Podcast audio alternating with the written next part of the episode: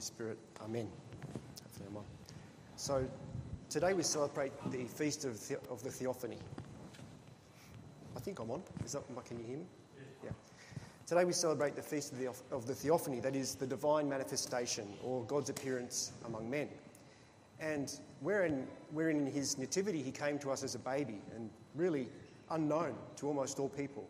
Now he's publicly revealed and starts his public ministry in, as a, he's baptized by St. John in the Jordan River.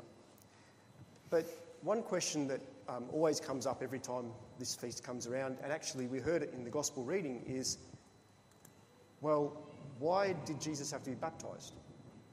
He's obviously sinless. Why, why did he need to be baptized? I can understand us being baptized, but you know, why did he need to be baptized? So let's have a look at that today. There have been many answers given to this question, and we heard a lot of them actually in the prayers and the, the hymns. We heard a lot of the reasons why. Um, the hymnography and the prayers state things like uh, Jesus' baptism sanctified the nature of the waters, um, enlightened all creation, allowed uh, the angels to celebrate with mortals, um, made manifest the worship of the Trinity, all of those things. Of course, all of those are true. Um, but today I want to talk about something a bit, uh, a bit different, something that I found when I was reading um, an article on the website of the uh, Antiochian Archdiocese of North America. And a priest there, whose name was um, Father Stephen Solaris, he wrote, he wrote an article called Preaching Christ Crucified at Theophany. And um, what this was about was how the events that we celebrate today are actually an anticipation of Christ's victory through death on the cross. And so, through this feast, the heart of the gospel is being preached um, every time we have this feast. The heart of the gospel is being preached. Um, so I'm going to rely a lot on what he says in that article and what follows. Now, of course, baptism was not invented by John the Baptist, St. John the Baptist. Um, like most things that we still do in the Orthodox Church, it has its roots in Jewish practice, more specifically in the, the law. And the ritual of baptism is prefigured in the purification rites of Jewish law and tradition. So when God commanded John to uh, baptize the people for repentance in the Jordan, it was a type of Jewish purification ritual in preparation for the coming of the Messiah. But clearly, as I said, Jesus didn't need to be baptized. So why was he then baptized? Remember, of course, as we read in the reading, the gospel readings, St. John was very hesitant. He said, I need to be baptized by you. Why are you coming to me? But Jesus insisted on it, and he said, that these things must be done to fulfill all righteousness. So let's consider what that means. What does it mean there when Jesus is saying this needs to be done to fulfill all righteousness? To do that, we need to go back to the Old Testament and have a look at what's happening there. In Leviticus 16, which comes in Levit- Leviticus, um, has a whole lot of laws and things, but Leviticus 16 actually comes after a few chapters where there are all kinds of things that people do that can make them unclean, and washings are commanded by God to make them clean. And then in chapter 16, we get the Day of Atonement. So, the, uh, the Day of Atonement, God gives Moses the instructions for this, uh, for this ritual. And during the ritual, a number of things have to happen, but one of those things is that some animals are sacrificed, including two goats. Now, Aaron the high priest was instructed to take the two goats and present them before the Lord at the door of the tabernacle. Then Aaron shall cast lots for the two goats. This is Leviticus 16. Um, he'll cast lots for the two goats. One shall be for the Lord, and the other one will be the scapegoat. Then he shall kill the goat of the sin offering, which is for the people, bring its blood inside the veil, do with that blood as he did with the blood of the bull, and sprinkle it on the mercy seat and before the mercy seat. So shall he make atonement for the holy place, because of the uncleanness of the children of Israel and because of their transgressions for all their sins. So the first goat was a sin offering, and it was being done on behalf, sacrificed on behalf of all of the sinful Israelite people. For ancient Israel, and it is for us too, sin is not really a legal problem. Sin is much more like disease. So as we turn away from the path of holiness, we and we sin and we do things which are against our, our nature, against what God wants us to do, we leave a trail of kind of corruption and a wake of sort of destruction in, behind us. And the nature of sin is more like that. Okay, it's leaving a kind of this, this mess around. And so, like an infectious disease, even when someone recovers from the disease, we still need to clean up the mess that the disease has caused. Especially if it's an infectious disease, you need to clean it away in case other people get infected. In the case of ancient Israel, it was even more dire than that because God lived among his people, but God is holy. And God's holiness is like a consuming fire. So if the sin was allowed to remain in the camp, only two things could happen the people would be destroyed, or God would have to leave. Since God was a loving God and he wanted to stay with his people, he commanded, way, he commanded them to do things that would remove the sin from the people in the camp. But it needed to be done every single year. We then read about this second goat, the scapegoat. And this is what it says in Leviticus. And when he has made an end of atoning for the holy place, so the atoning for the holy place was cleansing, purification of the altar and all the utensils in the temple. The sin of the people over the year kind of accumulated this, this taint in the camp and even in the temple, in the tabernacle itself. And that needed to be cleaned away every single year. So after that's been done, Aaron shall lay both of his hands on the head of this live goat, confess over it all the iniquities of the children of Israel and all their transgressions concerning all their sins, putting them on the head of the goat, and shall send it away into the wilderness by the hand of a suitable man. The goat shall bear on itself all their iniquities to an uninhabited land, and he shall release the goat into the wilderness. So this goat is not killed. It has hands laid on it, sins are confessed over it, and then it's driven into the wilderness. So in ancient times, banishment into the wilderness, or, or even exile, was more or less certain death. You couldn't live in the wilderness and you wouldn't be able to survive. This scapegoat symbolized to the Israelite people the removal of sin by placing the sin on some other entity, in this case the goat, so that it would become the bearer of that sin. Now, the relationship to Jesus, of course, in the New Testament is that he, he is taking the place of both of these goats. He is both the sin offering and the scapegoat at once.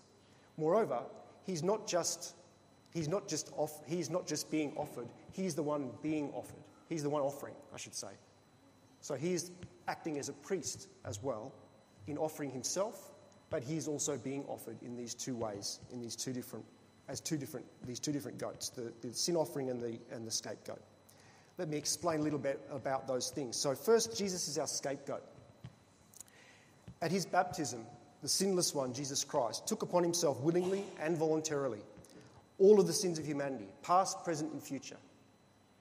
Every sin, every transgression, every fault, and every error of fallen humanity is now laid upon Jesus' head.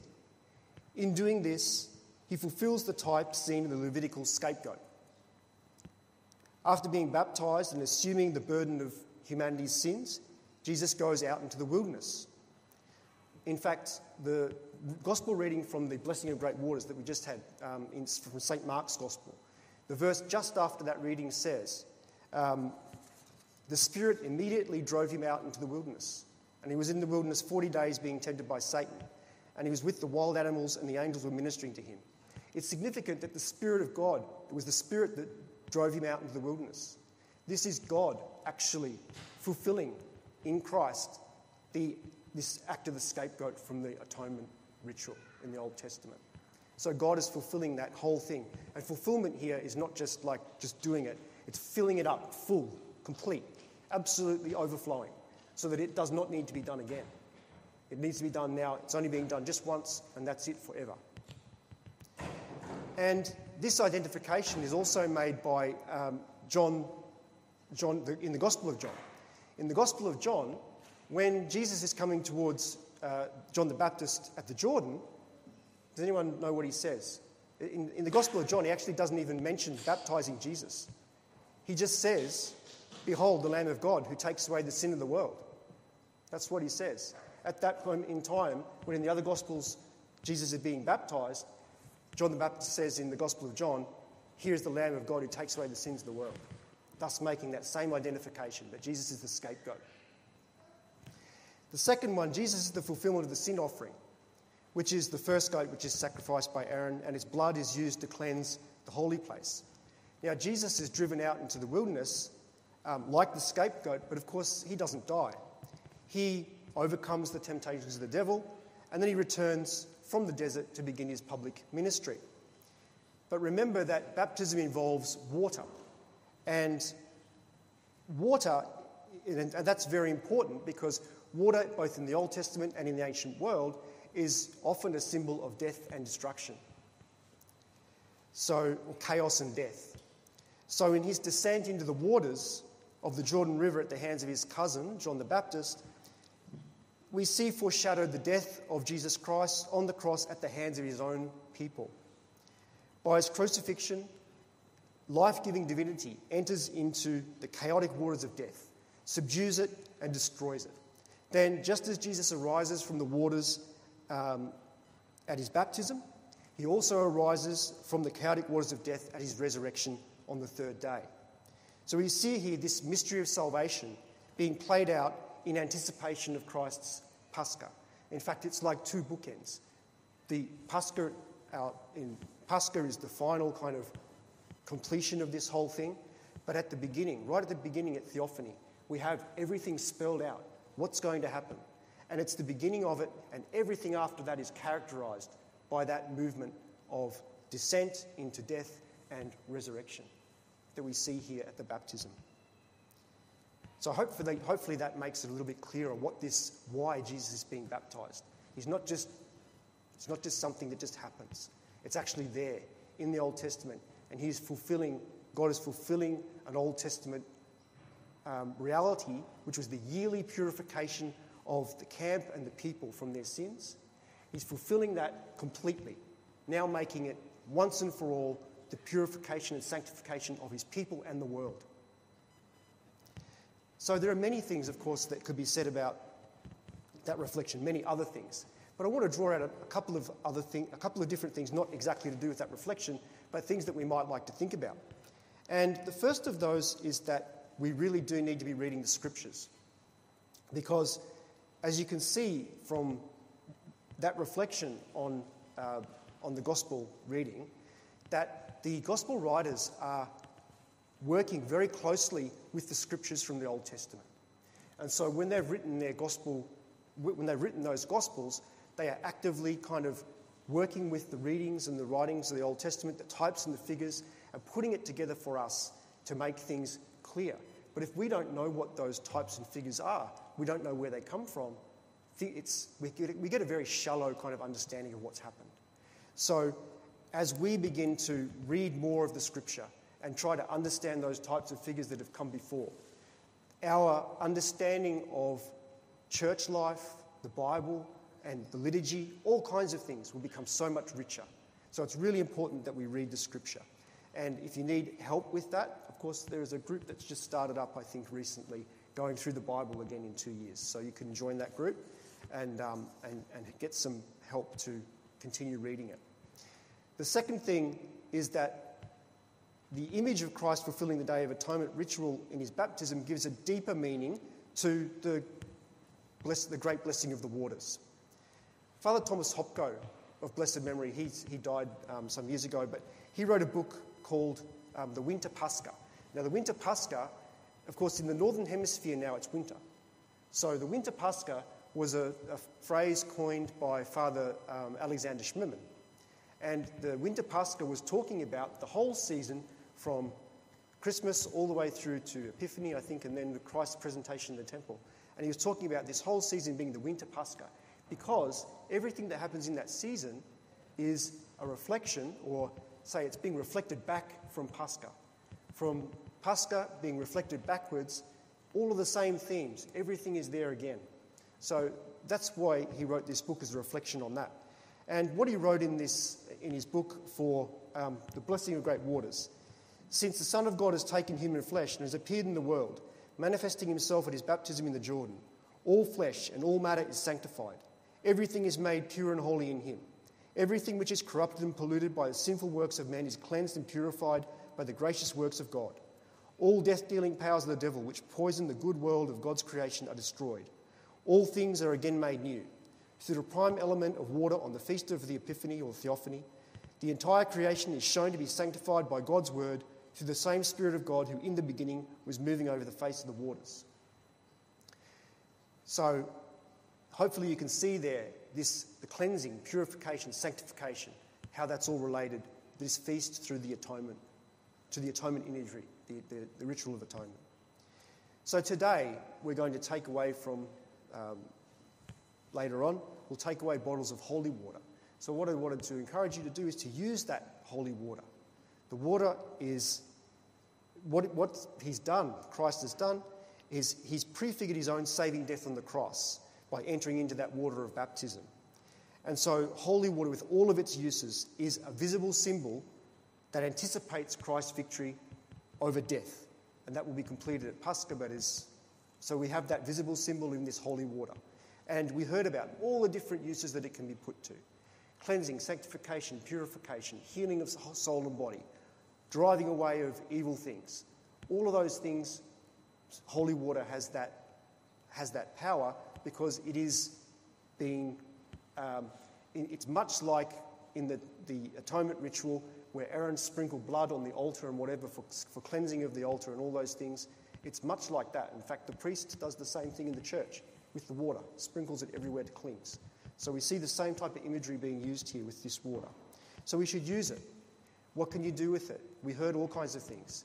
You can sprinkle your house with it. I think this year um, we won't be able to have house blessings again, or they'll be, they'll be delayed again. So we're going to have to do it ourselves. So there are some prayers I think that are available that we can use. We can bless our own houses. So we need to take that holy water and actually use it. Cleanse our houses. It's not just, it's water, of course, cleans, cleans things but it actually cleanses things in a spiritual way, right? It cleans away the taint, that taint. Have you ever met people or been in places where you go in and you go, ooh, something's not right here? Okay? Everyone's had that experience, I'm sure. That's, that's many places and things like have, have that kind of taint left from actions or whatever has happened in those places. Holy water can be used for cleaning those kind of things. So that's one thing, that's just one example. Another one, and a, really good one, is St. Luke of um, St. Luke the surgeon of Simferopol. He's quoted as saying, and he was, he was a surgeon, he was a medical doctor, he said, Drink holy water. The more often, the better. It is the best and most effective medicine. I'm not saying this as a priest, I'm saying this as a doctor from my medical experience, which I think is very good advice. So, let's take that holy water and put it to use. God's given it, given it to us as a tool, and it's it's a tool for us to use to cleanse our bodies, our world, the, our environment around us. But it's also for us a physical, physical symbol, something we can see, which reminds us that God has cleansed the world and it's purifying, slowly purifying the entire world and everything in it. Rejoice, O life giving cross, trophy of the truth.